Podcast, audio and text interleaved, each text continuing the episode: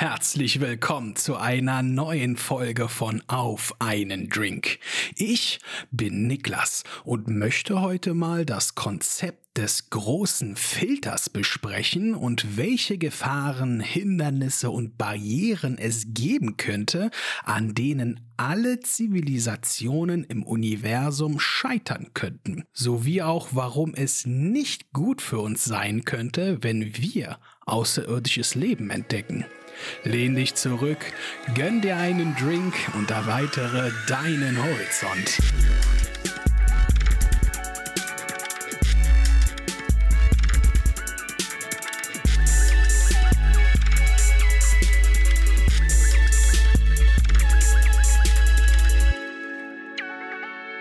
Und damit nochmal herzlich willkommen zu einem neuen Monat und einer neuen Episode von Auf einen Drink.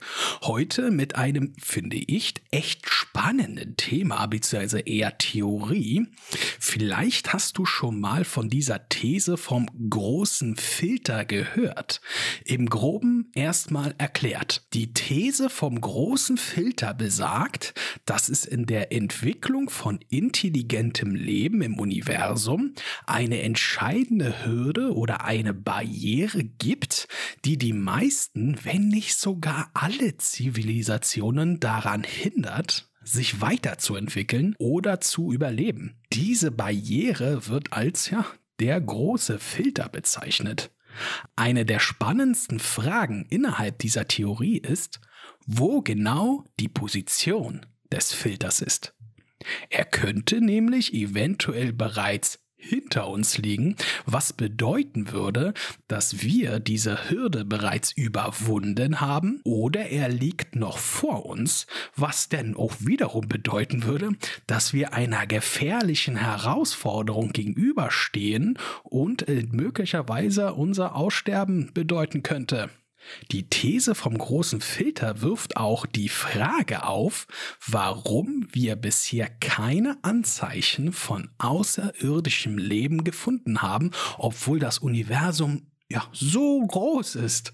Um das einfach mal kurz zu erklären, es gibt circa 500 Milliarden Planeten, so wird geschätzt, allein in unserer Galaxie, in der Milchstraße. Davon wird angenommen, dass es circa 10 Milliarden erdähnlicher Planeten geben könnte.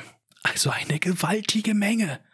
Viele von diesen Planeten gibt es seit Millionen oder mehreren Millionen und Milliarden Jahren und auch noch länger, als es unseren Planeten gibt. Und obwohl die Wahrscheinlichkeit sogar recht hoch ist, dass es einige dieser 10 Milliarden Planeten gibt, die Leben hervorgebracht haben könnten, haben wir bisher nichts gefunden.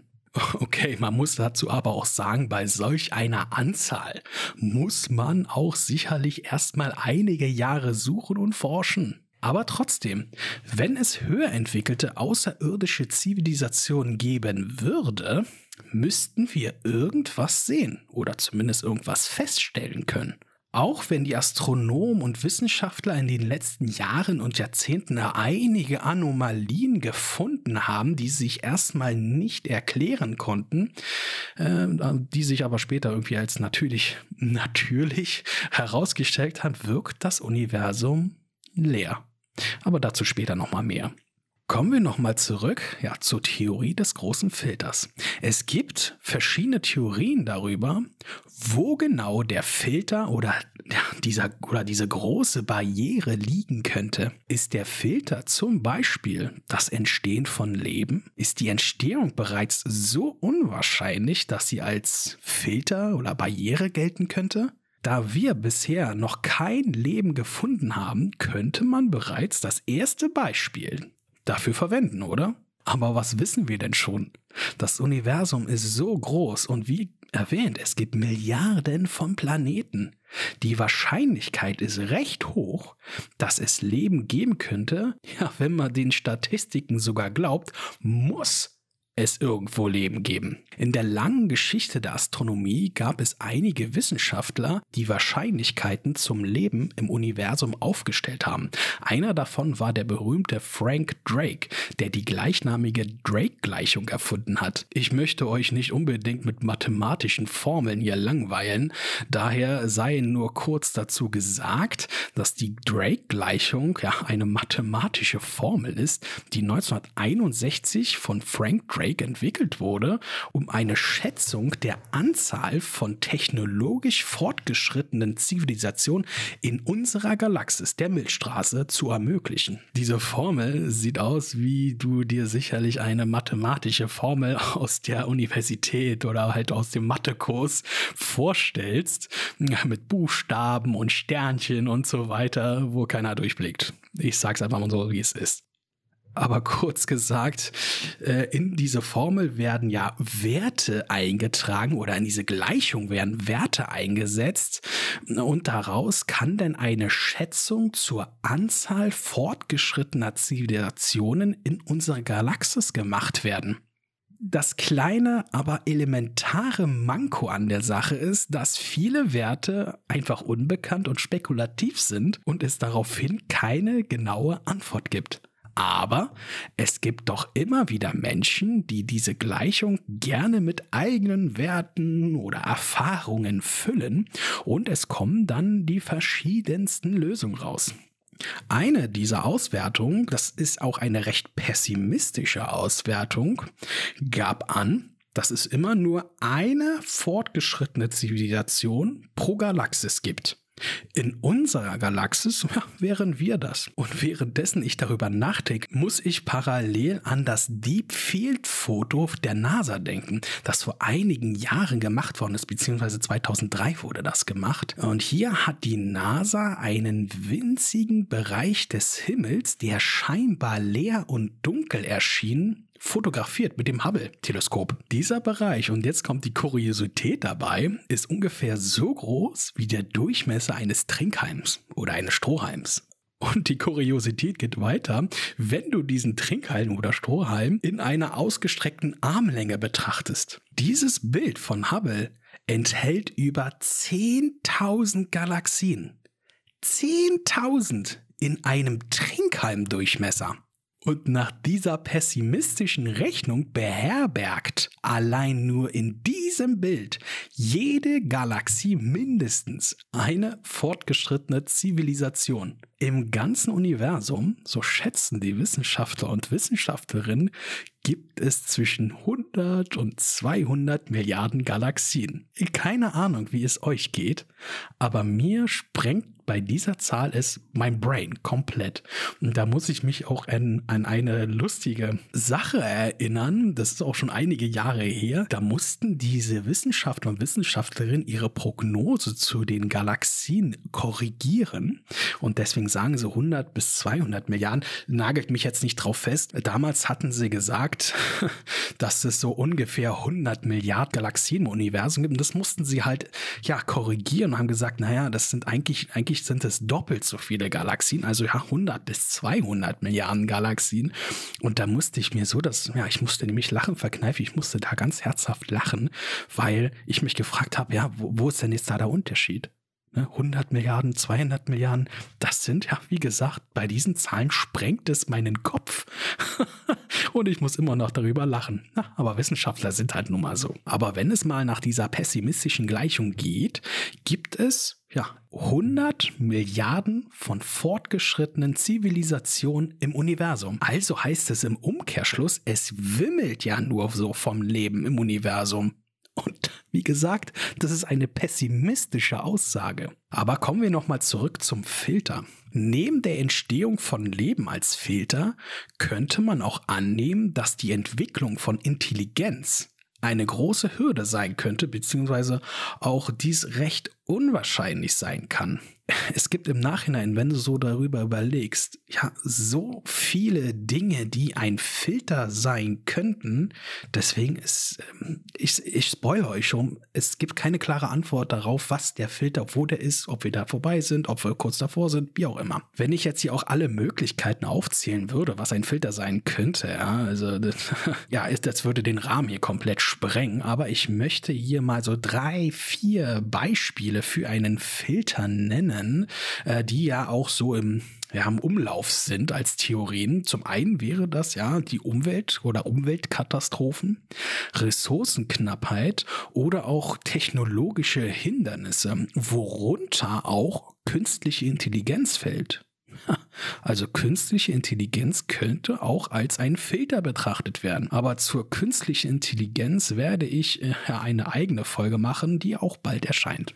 Ich müsste auch mal kurz abschweifen, allerdings ist das jetzt auch nicht zu stark, weil es auch mit dem Thema mehr oder weniger hier zu tun hat.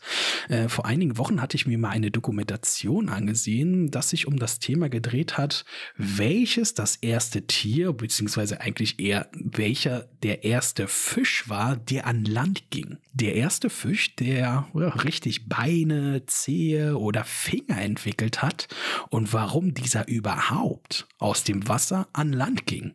Dieses Wesen wird ja auch als unserer Urahne bzw. der Ahne aller Landlebewesen gesehen.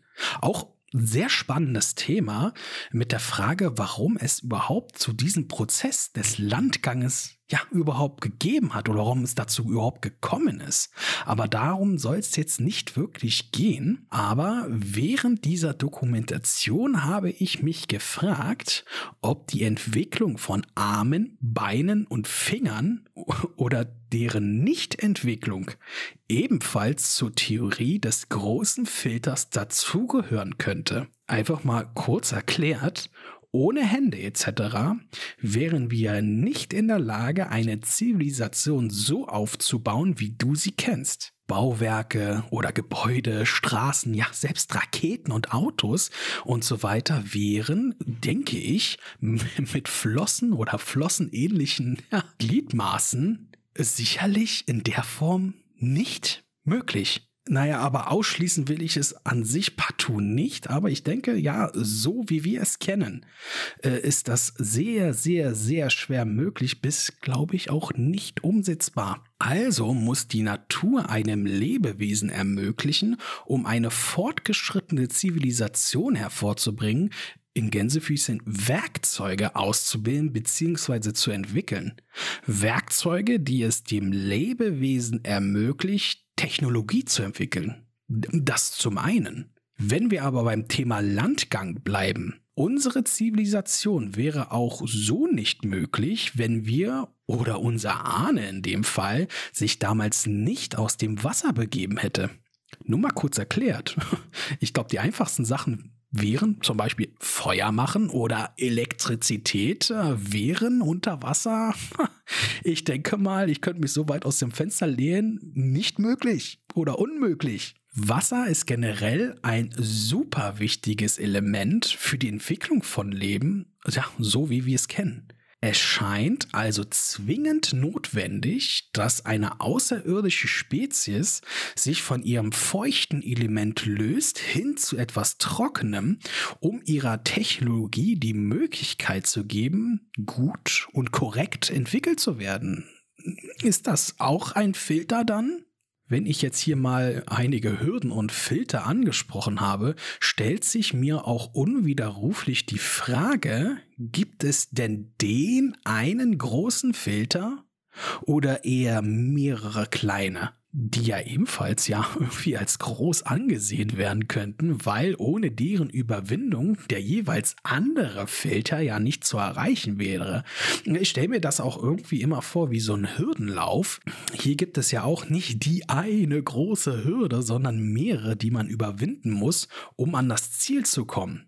Ohne die erste Hürde zu schaffen, wirst du nie die zweite, dritte, vierte oder weitere wirst du nie erreichen. Allerdings stellt die Theorie des großen Filters die Idee auf, dass bestimmte kritische Punkte in der Entwicklung von Leben und Zivilisationen gibt, an denen die Mehrheit der potenziellen Lebensformen scheitert und somit die Existenz von technologischen fortgeschrittenen außerirdischem Leben erklärt werden könnte. Also, dass alle Zivilisationen eventuell an einem Punkt oder Punkten in der Entwicklung stehen, woran alle scheitern, weil deren Bewerkstelligung oder Herausforderung oder sogar Gefahren so groß sind, dass diese nicht überwunden werden können. Das wäre auch ein Punkt, warum es für uns auch gar nicht so gut wäre, wenn wir Leben im Universum finden würden. Ich weiß, das klingt nach all dem, was ich euch jetzt erzählt habe, völlig paradox. Aber lass es mich mal eben erklären. Ich stelle jetzt mal ein ja, noch fiktives Szenario auf. Stell dir mal vor, die NASA oder die ESA oder irgendeine Weltraumbehörde oder ja, wir können auch mal den Bundeskanzler oder den amerikanischen Präsidenten nehmen, äh, verkünden morgen die sensationelle Nachricht, wir sind nicht allein. Wir haben Leben außerhalb unserer Erde gefunden, welches sich auch unabhängig von der Erde entwickelt hat. Ja, kann ja immer mal wieder vorkommen, dass Proben zum Beispiel vom Mars mit Erdmikroben kontaminiert worden ja, sind oder ist. Aber nein, in dem Fall nicht. Und spielen wir mal weiter fischähnliche Wesen auf dem Saturnmond Enceladus oder sogar Ruinen auf dem Pluto sind gefunden worden. Wenn wir im Hinterkopf immer noch die Theorie des großen Filters hätten, wäre diese Entwicklung nicht wirklich gut für uns. Und warum, fragst du dich sicherlich. Diese Entdeckung könnte nämlich bedeuten, dass unser Ende bereits in Stein gemeißelt ist und gegebenenfalls unser Ende kurz bevorsteht. Aber keine Angst, mir liegt es hier fern, Angst und Panik zu verbreiten. Entspann dich und genieß dein Drink. Aber die fischähnlichen Wesen auf dem Enceladus sind uns von der Entwicklung her ja nicht ebenwürdig oder nicht gleichzusetzen und haben unseren Zivilisationsstatus, so nenne ich es jetzt mal, ja noch nicht erreicht. Anders sieht es bei den Ruinen auf dem Pluto aus. Hier gab es eine Zivilisation, die ausgestorben ist und womöglich an einem Punkt an ihrer Entwicklung erreicht hat, an dem sie offensichtlich gescheitert sind. Hier stellt sich nun die Frage, an welchem Punkt in der Entwicklung stehen wir? Wir sind auf jeden Fall weiter als diese Fischwesen, allerdings in welcher Distanz zu dieser ausgestorbenen Zivilisation? Nehmen wir an, diese Zivilisation ist am Filter gescheitert. Sind wir bereits weiterentwickelt als die auf dem Pluto und haben diesen Filter überwunden oder steht uns der Filter noch bevor? Was wir ausschließen können, wäre, dass der Filter nicht, wie eingangs erwähnt, die Entwicklung von Leben ist. Das haben ja diese Fischwesen auf dem Enceladus gezeigt. Aber du siehst, die Frage bleibt mehr oder weniger immer dieselbe. Wenn es diesen großen Filter gibt, ist dieser hinter oder noch vor uns? Und diese Frage kann weder die Wissenschaft noch ich euch beantworten. Dennoch ist es wichtig, dass wir uns mit der Frage auseinandersetzen und uns bewusst machen, dass unsere Existenz und unsere Entwicklung ja nicht selbstverständlich sind. Die Idee des großen Filters erinnert den Menschen auch daran, dass es möglicherweise kritische Punkte gibt, an denen viele Lebensformen scheitern. Das macht auch in einer gewissen Form demütig und kann uns dazu anregen, unsere Anstrengung auch zu verstärken, um als Spezies zu überleben und uns weiterzuentwickeln. Letztendlich bleibt es nur, die Reise des Lebens und der Zivilisation fortzusetzen und uns den Herausforderungen zu stellen. Ja, mehr bleibt uns auch nicht übrig, die uns auf dem Weg begegnen.